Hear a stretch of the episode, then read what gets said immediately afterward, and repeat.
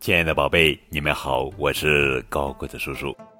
今天要讲的绘本故事的名字叫做《吱咕吱咕嘎》，作者是朵琳·克罗宁文，贝西·赖文图，依然翻译。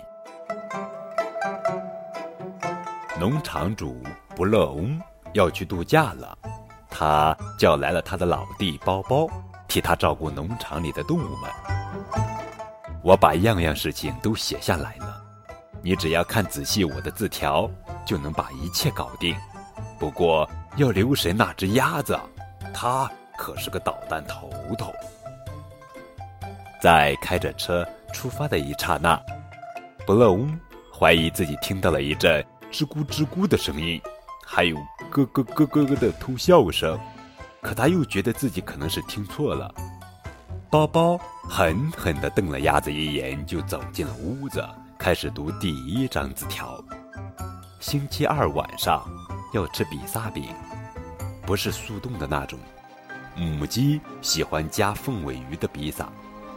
吱咕吱咕，咯咯咯咯咯咯咯咯。二十九分钟之后，谷仓里已经摆开了热腾腾的比萨饼大餐。包包在临睡之前去看了看谷仓里的动物们，一切都很正常。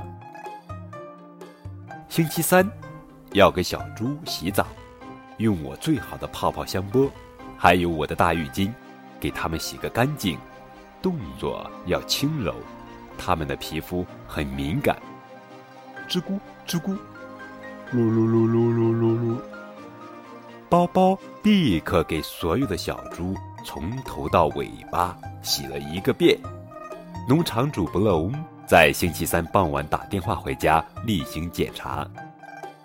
你照我字条上说的那样喂了那些动物吗？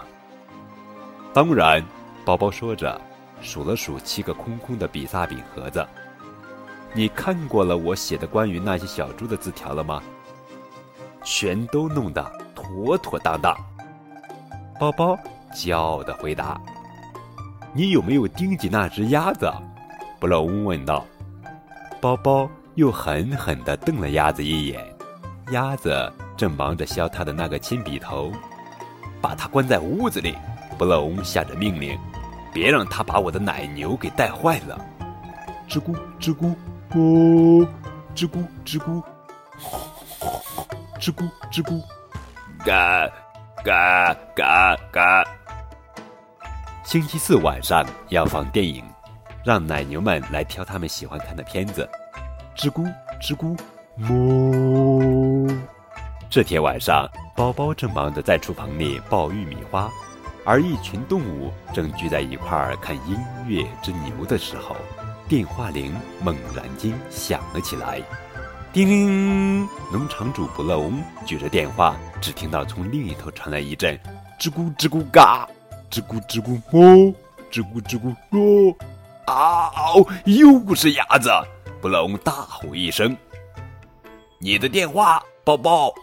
哈哈哈，非常好玩的一本图画书。吱咕吱咕嘎，更多互动可以添加高个子叔叔的微信账号。感谢你们的收听。